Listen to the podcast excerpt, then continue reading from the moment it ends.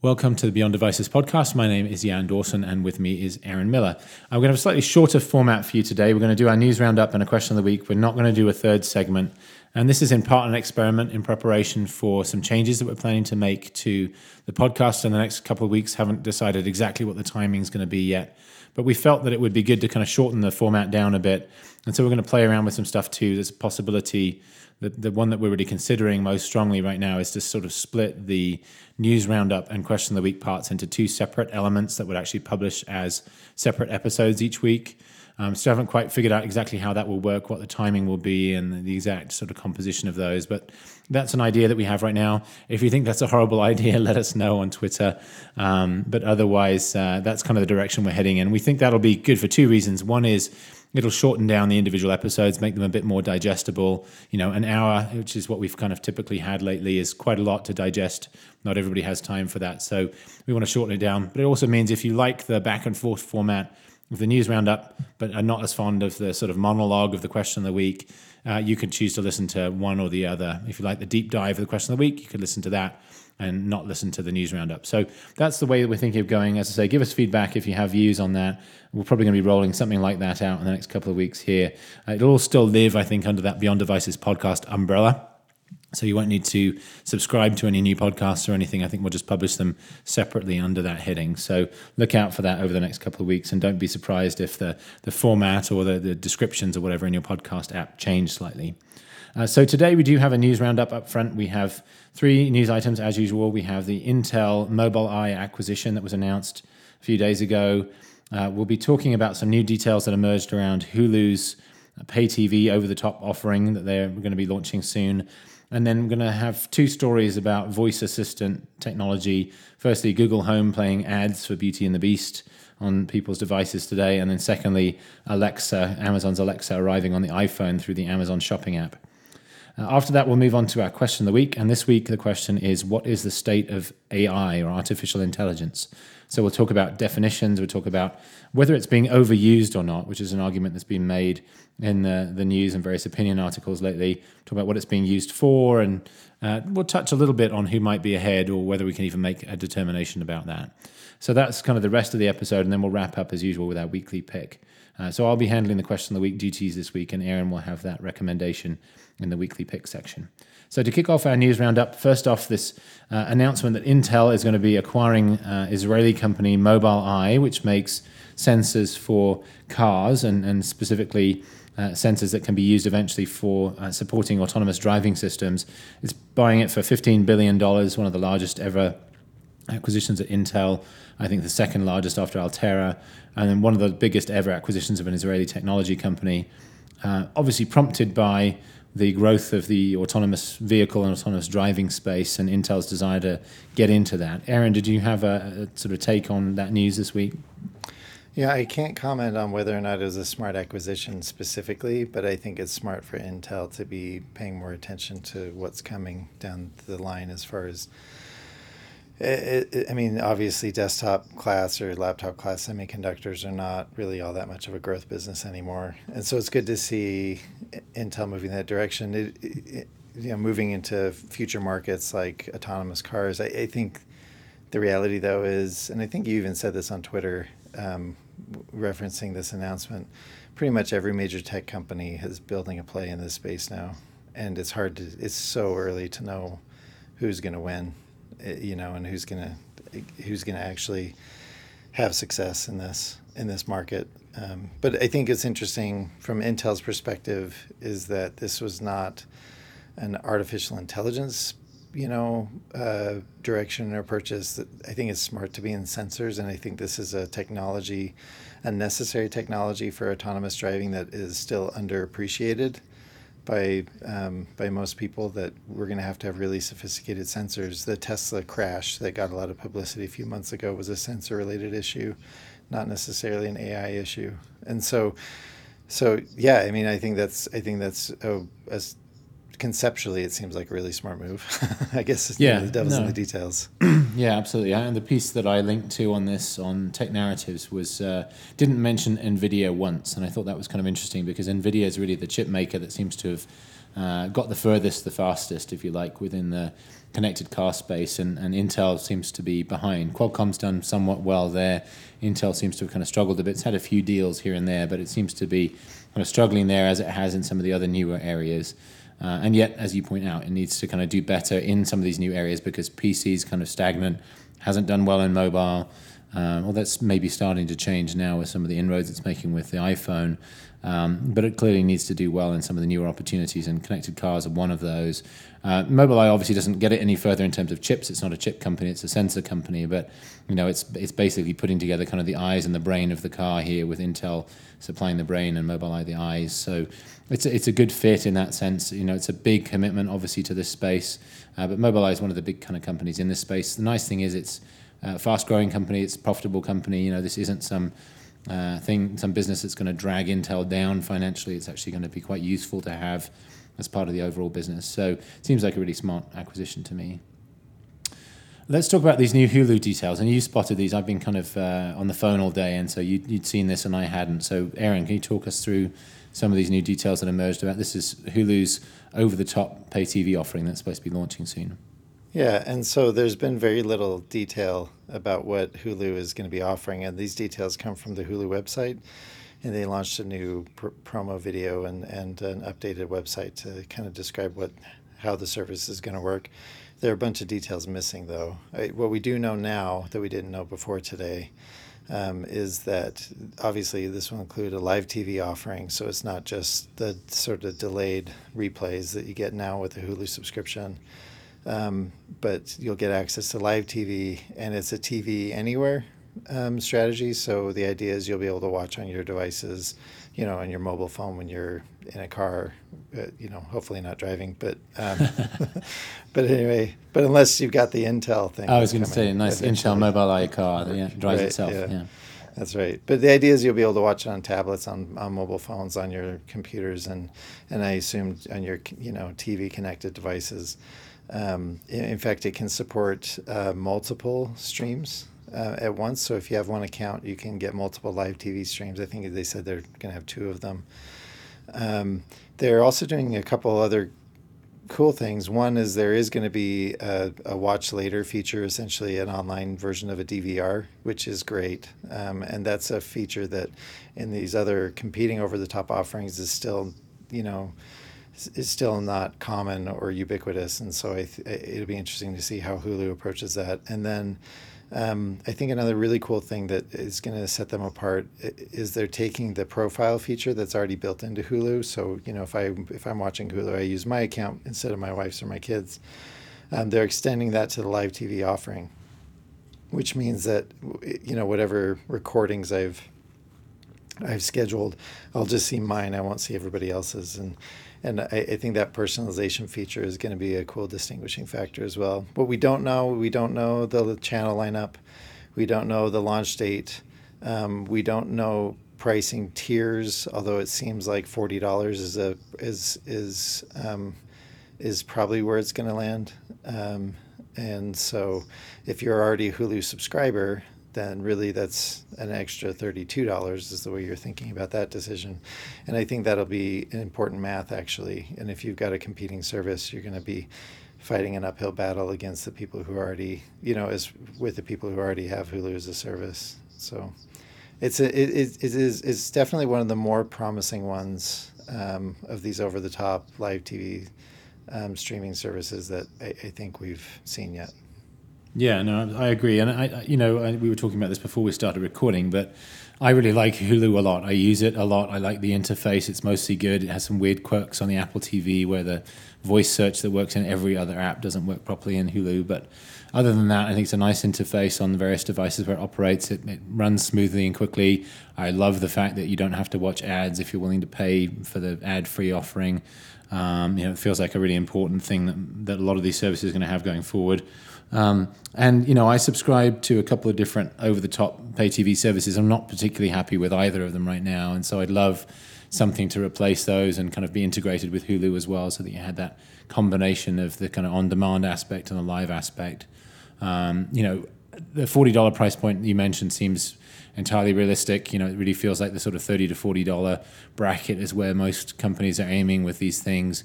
Uh, that does mean they have to sacrifice something. And so that big question is going to be, what doesn't make it into Hulu that's in some, you know, traditional pay T V services? You know, obviously it's owned by, you know, Disney, Fox, Comcast, uh, and Time Warner. So you'd expect a lot of their content to be in the live offering. Um, that covers a lot of bases. It's missing C B S, and so that's a big question, is whether C B S, it's not an owner, will be in there and its various networks. Um, but, you know, looks really good. The, the D V R stuff, as you say, seems a lot more complete, at least as described on the website, than what's available from some of the other providers today. So that should be good too. And it's it's the nice thing about it is it it provides the same benefits of D V R, but without necessarily the hassle of actually running a D V R. So it's basically you click on stuff to save it, and that's it. So, you know, if that works as simply as it sounds, then that's actually a lot nicer than saying, please record this show for me and keep it on this place, and then I have to delete, you know, it's just saving a show, I'll watch it later. That's really what you want. Um, so that feels like a good innovation as well. So it, all, it seems quite promising to me. Yeah, I, I think the only other, um, hanging question out there that we haven't already mentioned is how it's going to manage local broadcasts. Yes. Um, and that's, of course, the big challenge for all of these services. Is yeah. is trying to figure out how to get local affiliates programming mm-hmm. to the people who live in those areas, and that I you know I won't be surprised if that is not part of what Hulu offers, because they tend to work with you know the large content providers and mm-hmm. haven't really done anything local, and it's it's hard to imagine that they will have fixed that problem when nobody else has yet. Yeah, no, it's interesting. I mean, I, I don't know if you've noticed this. When you watch stuff on Hulu from one of the broadcast networks, it does put up a little logo in the corner that's not just a generic sort of Fox logo, but it's a Fox thirteen or whatever your local affiliate is. So they do have at least some sort of ability to get a local stream, which makes me wonder whether they might do better than some of the others on some of the localization. But uh, yeah, this is a challenge with YouTube T V, for example, is not going to launch except in areas where they've got the owned, affili- owned and... operated affiliates from the broadcast network. So that is a big challenge, and obviously a lot of sports and stuff is on those local uh, broadcast networks. So how they handle that's going to be really kind of critical. Yeah. Well, let's move on to the third news roundup story, which is two stories really about uh, virtual voice assistant type devices for the home, Google Home and, and Echo, and really about the Alexa platform that kind of sits behind Echo.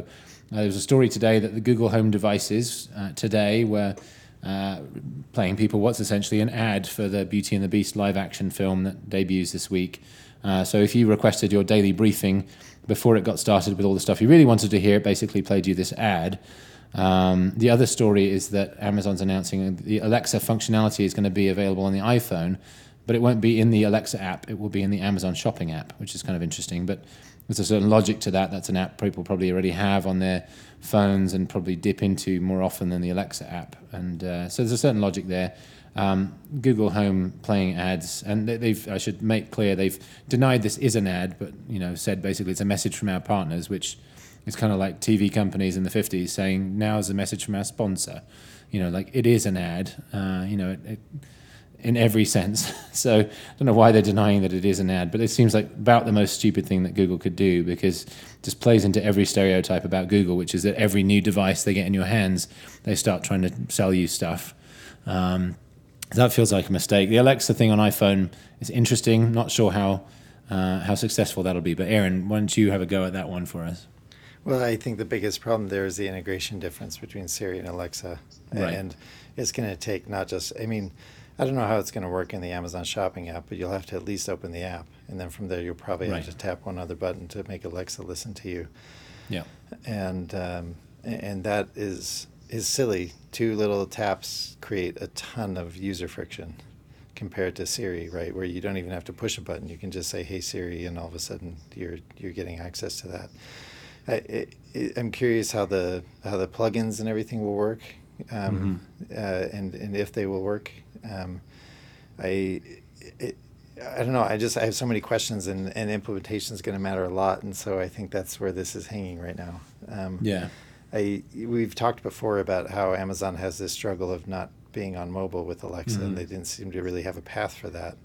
Right. Um, this, I guess, starts in that direction, but it doesn't feel like much of a path. I, I, I think the integration of the, of the voice assistant is is is the most important aspect of it for the majority of users. They're going to use what's built in. Yeah. Um, and so uh, I don't know. We'll see. I, I mean, unless they're baking in features to Alexa that truly do just beat the pants off of Google Assistant or Siri, um, it's, you know, it's hard to imagine Amazon having much of a place with their voice assistant on mobile yet. Yeah. As far yeah. as the Google thing goes, I totally agree with you. I just think, you know, I mean, they're traveling. They're uh, Google's always happy to experiment and try try stuff like this, and you know, they have people measuring uh, responses to this idea. But I think it's a pretty terrible idea to advertise to people through that voice assistant, especially because this isn't a purchase that you that you wanted subsidized by advertising. I mean, right. if you bought a Google Home, you had no intention of it being an advertising source. Yeah. I mean, it's not like where, you know, you can buy a Kindle ad supported or not ad supported kind of a thing. This is mm-hmm. this is this is a this is a violation of trust, in my mm-hmm. opinion. When yeah. when people don't t- when people don't expressly open themselves up to advertising, you should not be inserting yourself with advertising. Absolutely, and especially if you sell people a device with the premise that you've paid for it and now it's yours. And, exactly. And there's no mention of advertising. You can't do a bait and switch on people afterwards. And I think, as you say, that's a, a breach of trust. And I think it absolutely plays, frankly, into Amazon's hands and into anybody else's hands who wants to compete with Google. It's like, we are the one that won't play you ads, basically. It's the easiest... Right. competitive vector that you suddenly have to play with. You know, you could always argue, oh, Google will probably eventually play you ads, but even if that was true, you'd have hoped they'd have waited a good long time before they even tried that. So to see them doing it within months of the launch, when they've got tiny market share and really need to do everything they can to to grow that market share, just seems crazy to me. Yeah. Um, but I'm totally in agreement with you on the Alexa stuff. It, it's technically, yes, now it's on your iPhone, great, but it's an, a screen unlock. Uh, navigate to the app, open the app, navigate to Alexa, press a button. You know, it's got to be at least five steps away relative to, you know, holding down on the home button or double tapping your AirPods or however you normally trigger Siri, uh, or even saying, hey, Siri, for that matter. Um, you know, it's, it's that lack of integration that's really going to kill it, I think. So I can't see this being uh, popular at all uh, and really working for them. I, I still think the prospects for Alexa on smartphones are much better on Android, where you can at least select a different default integration for, for an assistant. Right. All right, well, let's move on to our question of the week. And as I mentioned at the top, uh, we're talking about A I and specifically kind of what's the state of A I. And so I've been kind of doing some reading about this. This is prompted in part by a couple of different pieces that I read recently that seemed to suggest that there was essentially A I washing, for want of a better term, going on, that people are sort of painting everything as A I just to kind of get attention. And we'll talk about that a bit during the course of this conversation, but really just kind of wanted to sort of take the temperature of what is the state of A I um, and kind of where are things, you know, are those accusations true, essentially? Well, and I'm one of those people, Jan, that is um, more on the side of the A I washing. I mean, how is it different than computers just doing what they've always done? So let's start with that question. Can you define the boundaries of A I in a way that helps us uh, have more focus? Yeah, absolutely. So I think... I think definitions are really important here. The problem is that there there are no accepted universal definitions, and um, and that's a big part of the problem here. Is it means different things to different people, even people working within the field, and that makes it particularly challenging to to kind of come up with some sort of official definition that, that people can be happy with and that people won't argue about. Um, you know, essentially, and it, it really began as a field back in the nineteen fifties, and so. There was uh, the history here is quite interesting. I won't go into all the details, but uh, there was a, something called the Dartmouth Summer Research Project on Artificial Intelligence in nineteen fifty-six. So sixty-odd years ago, a group of computer scientists essentially got together at Dartmouth uh, to talk about what was coined artificial intelligence in preparation for that sort of project. It was sort of, they, they sought a grant and then lasted for a few weeks during the course of the summer and basically talked about various ideas about what they called artificial intelligence. And artificial intelligence kind of emerged as a term because there were a whole range of different terms floating around at the time, and they each connoted a specific approach to the field, uh, which not everybody agreed on. And so artificial intent- intelligence was intended to be sort of a neutral term to describe a whole set of different things that were all going on at the time. And and that's been part of the challenge ever since, is that A I really describes a whole set of very disjointed and fragmented technologies that aren't being developed in any kind of coherent way. There are lots of different attempts to tackle different problems. They all sort of sit within this umbrella of A I, but that's again why nobody really owns the term Uh, and nobody really can even claim to own the term, because lots of people work on A I, but they mostly work in some little corner of it rather than A I as a whole. Um, that that particular summer project back in nineteen fifty-six uh, had a proposal, uh, and that proposal kind of provided the first definition. And uh, it, it says, the study is to proceed on the basis of the conjecture that every aspect of learning or any other feature of intelligence can, in principle, be so precisely described that a machine can be made to simulate it. And so the, the objective was basically trying to find ways to, to make that happen. Um, since then, a lot of other people have defined A I in, in different ways. Uh, one of the better definitions that I found was, A I is the mimicking of human thought and cognitive processes to solve complex problems automatically. A I uses techniques for writing computer code to represent and manipulate knowledge. Different techniques mimic the different ways that people think and reason. A I applications can be either standalone software, such as decision support software, or embedded within larger software or hardware systems. And so the, the basic idea is that artificial intelligence is anything that sort of mimics human intelligence. And there are a lot of different components to that. We, I kind of used these um, sort of biological analogies earlier in talking about Intel and Mobileye, you know, Intel being the brain, Mobileye being the eyes, but you naturally fall back on these things when you're talking about mimicking human behavior. Talk about kind of sensory inputs, and then you talk about the processing uh, that happens behind that. And really, A I is about anything that does that. Um, within A I, there are various other sort of terms that are worth defining as well. Uh, but A I itself is really about machines mimicking some aspect of human intelligence. So sensory inputs, making sense of that in some way and providing some kind of output, something that can help to solve a problem. Um, machine learning is sort of a subset. Machine learning really goes a bit deeper. And I think people often use these terms interchangeably. I think I've been guilty of doing that in the past. But machine learning really refers to the ability of computers to automatically acquire new knowledge. So learning from past experiences or past cases, from the computer's own experiences or from exploration. So it's about allowing the computer to get better at a task over time. And it's not quite the same as A I. A I is about being trained to recognize patterns and so on, and then kind of work on those on, on an ongoing basis. Machine learning goes deeper than that. And then neural networks is another one of those um, terms that gets bandied around a lot. Um, and it's really, again, about mimicking the way the human brain works. And so using simple processing units, which is sort of analogous to the neurons, and then you go through various layers of that and processing and so on. And oftentimes you have an input from one layer of processing that feeds another and feeds another. And so if you go far enough down that, you get deep learning, which kind of is refers to multi-layered learning. So there's lots of definitions and lots of terms that are used around here, but they're all sort of interconnected in that sense. So is the term being overused then? Because that's where I started at the beginning, but this sounds much more expansive, I think, than I was appreciating. Yeah, and I, there's one particular piece that uh, I wrote, uh, read rather, about ten days ago. Uh, the Atlantic published it. It was a guy called Ian Bogost, um, and he basically said, artificial intelligence has become meaningless. It's often just a fancy name for a computer program. And so this piece is pretty snarky, basically, about the whole concept of A I. And uh, and the author quotes a friend of his who I guess is an expert on this kind of stuff. And he says, well, how would you define it? What should it mean? And and this uh, researcher uh, who works on A I said, making computers act like they do in the movies. And that's kind of the whole premise of this article is basically we were promised this A I where computers are basically as good as human beings, and they pretend to be human beings and do things that human beings do, and they, they feel and, and uh, make sense of the world around them and all this kind of stuff. And the reality is that, you know, A I can't do the sort of simple reasoning and processing that a five-year-old does at a general level. Um, you know, so yes, A I doesn't at all meet that definition of making computers act like they do in the movies, um, and pro- won't be there for a very long time, but they are extremely good at certain tasks that they've been trained to do.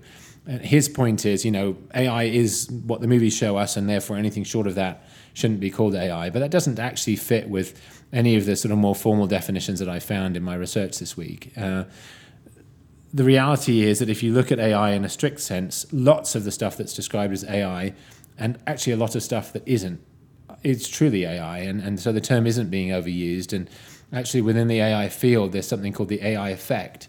And what it describes is the tendency to stop describing things as A I, even though they are A I, once they become commonplace enough.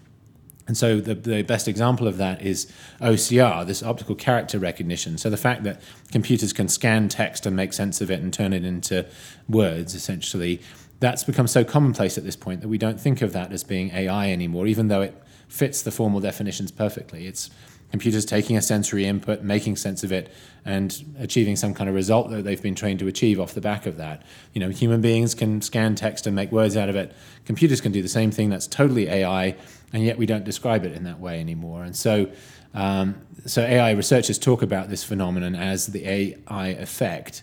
And this one particular description I found of it is quite a nice summary. At the outset of a project, the goal is to entice a performance from machines in some designated area that everyone agrees would require intelligence if done by a human. If the project fails, it becomes a target of derision to be pointed at by the skeptics as an example of the absurdity of the idea that A I could be possible. If it succeeds, on the other hand, with the process demystified and its inner workings laid bare as lines of prosaic computer code, the subject is dismissed as not really all that intelligent after all. So the idea is basically if it succeeds, then we stop calling it A I. We say, well, it's just a computer program, which is kind of the point of that article that I was just reading from. Or if it fails, we just say, well, we told you you couldn't do it. You know, A I is impossible.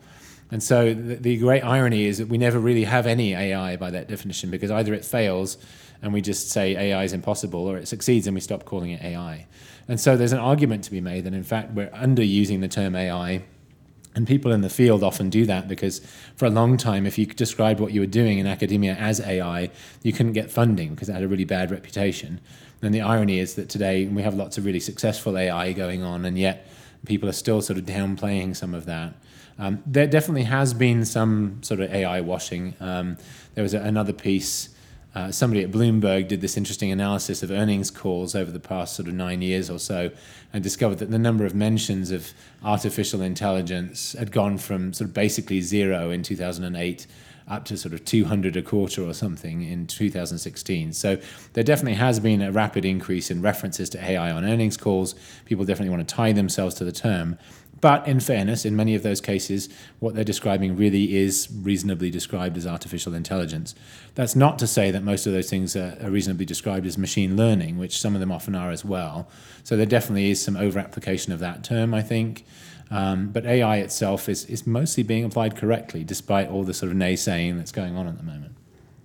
So, I mean, A I is having a moment, though, right? I mean, it's having a moment of renewed public interest, but I wonder if it has more to do with it penetrating new domains where it didn't before. I mean, when we talk about A I these days, the things that come to mind are uh, like artificial assistants, like Google Assistant, Siri, that we were just talking about, or autonomous driving, um, which involves a lot of A I processes like vision and all these other things that are that are hard, but that we're getting better at. I mean, is that really what's going on? Are we just breaking into new areas? I mean, what is A I being used for now that's causing all of this renewed um, interest in the, in the term? Yeah, I think it's a good question because um, there are so many different fields where it is being used today. And as I say, I don't think it's an overuse of the term to say that either. Um, the interesting thing is that when it comes to consumer services, it typically isn't described as being that way, except perhaps in a press release. And so, you know, there's lots of stuff, as you say, Siri and various other things, the Google Assistant, obviously, um, you know, Google Photos and the way that that does Uh, recognition of subjects within photographs and that kind of thing, the way that Apple does facial recognition within its various photo apps. You know, these are all A I, but the the product probably doesn't describe any aspect of itself as A I. And I think that's right. I think, you know, realistically, especially when it comes to consumer applications, companies shouldn't be describing what they're doing as A I or machine learning. They should simply be saying, this is what it does, isn't that great, basically. And so in that sense, companies could be sort of adopting the the old mantra from the movie-making industry, which is show, don't tell. So in the movie-making industry, if you spend the whole time having characters explain what's going on, that's really boring and doesn't make for a very compelling movie at all.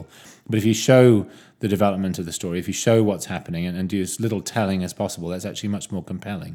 And that's really a good rule of thumb for consumer technology companies is it may well be A I, it may well be machine learning, it may well be that you've developed some incredibly clever technology, but from a consumer perspective, it doesn't matter unless it's really useful, unless it provides some meaningful benefit. And so, you know, I think the fact that it's underplayed a little bit in consumer technology is actually a good thing because those terms really have no business being in marketing around consumer services.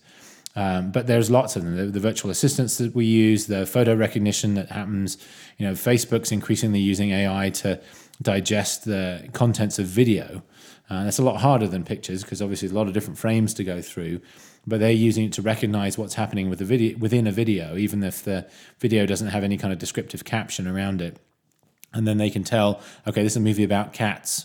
Well, you liked other videos about cats on Facebook. You'll probably like this one as well. So even though nobody has ever told Facebook this is a video about cats, it can kind of recognize that and serve it up as a suggested video to you. So there's lots of that kind of thing going on.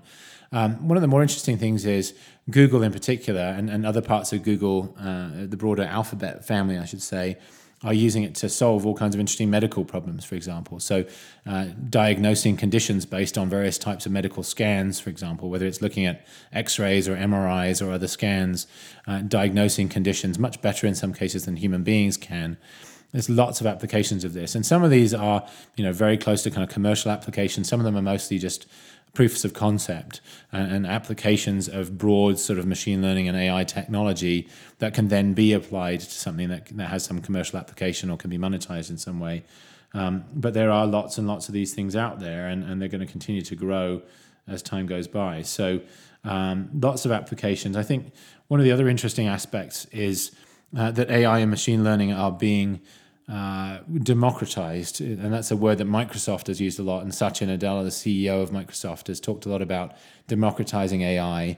Uh, interestingly, Google at its big cloud event uh, last week started using that same term as well, and in doing some searching this afternoon, found a lot of other examples of where people are kind of borrowing that term. And what these companies mean by that is they may be very good at machine learning and A I internally, they may use it in their own customer-facing products and services. Where it really gets interesting is when you package that up and make it available to anybody who wants to use it. And so Amazon does this, Google does this, Microsoft does it. Uh, lots of companies out there are starting to take that A I machine learning capability, package it up, and then make it available as either infrastructure or a service or a set of tools that other companies can use to digest their own data sets, to train on video or images or whatever.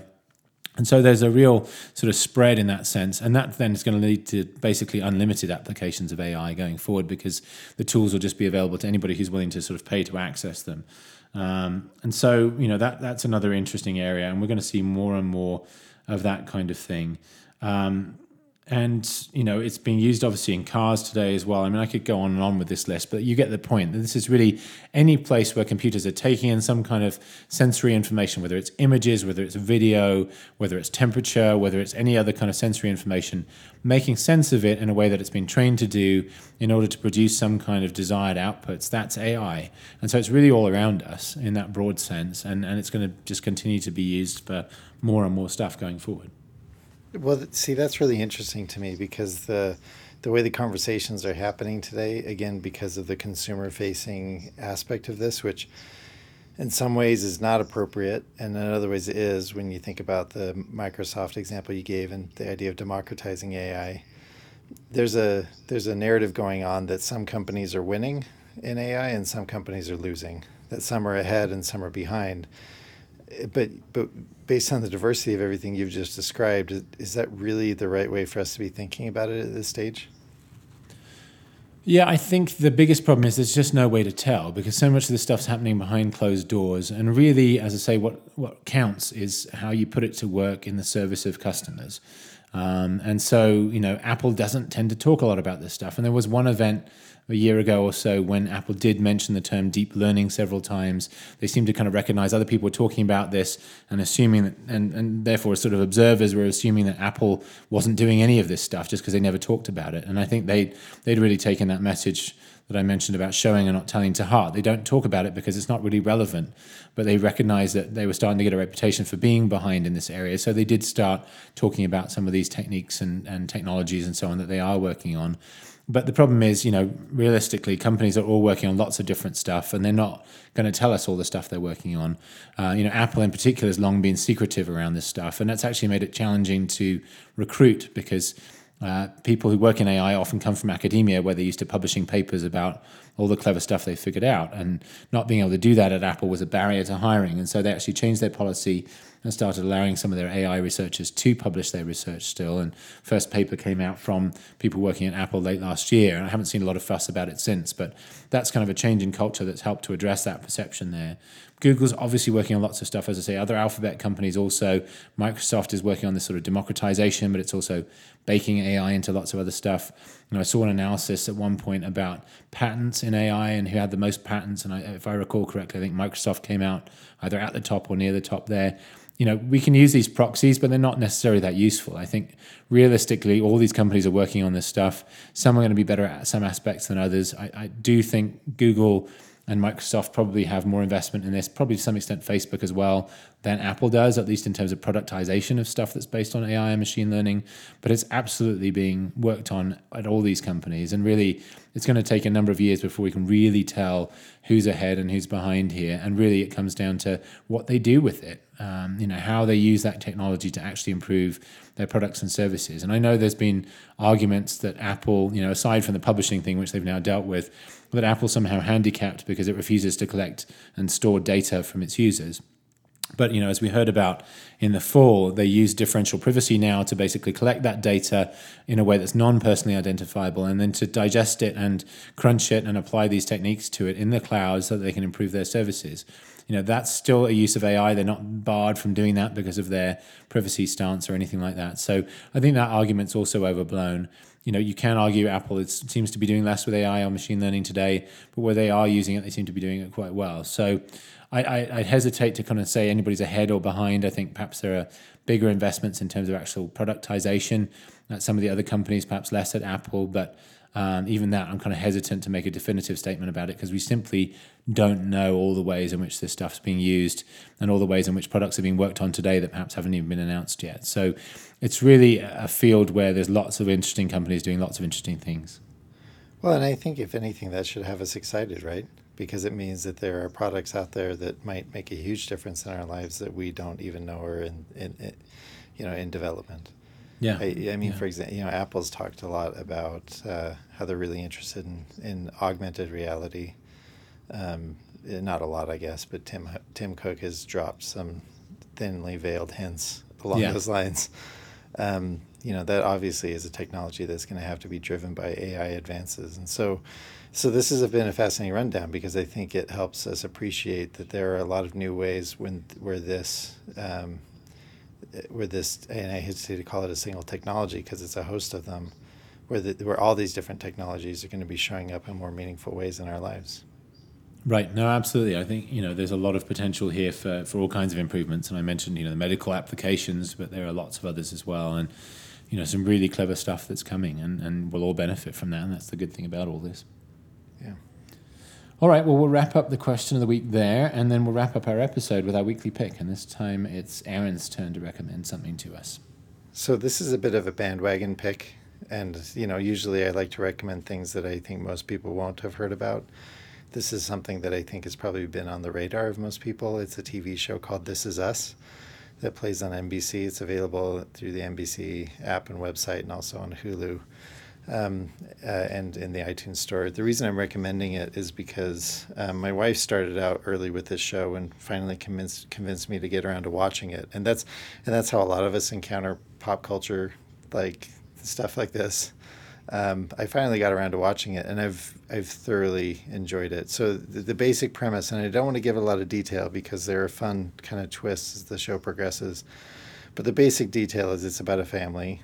And you sort of, and what's, but what's really amazing about the family is how the story is, is how the story of this family is told in a very intricate way. The characters are great, very inspiring. They address some real issues um, that uh, you haven't seen addressed in um, in a lot of T V shows. Um, it, and so, um, like real issues that are that are compelling and interesting. Uh, surrounding, you know, death or, um, well, I, I can't say too much because it, or, or, or um, being overweight is another one that's prominently featured. Um, and uh, so, so I like that aspect, but I think my favorite thing about this show, besides just the characters being really interesting and endearing, is that it's told in a very intricate way.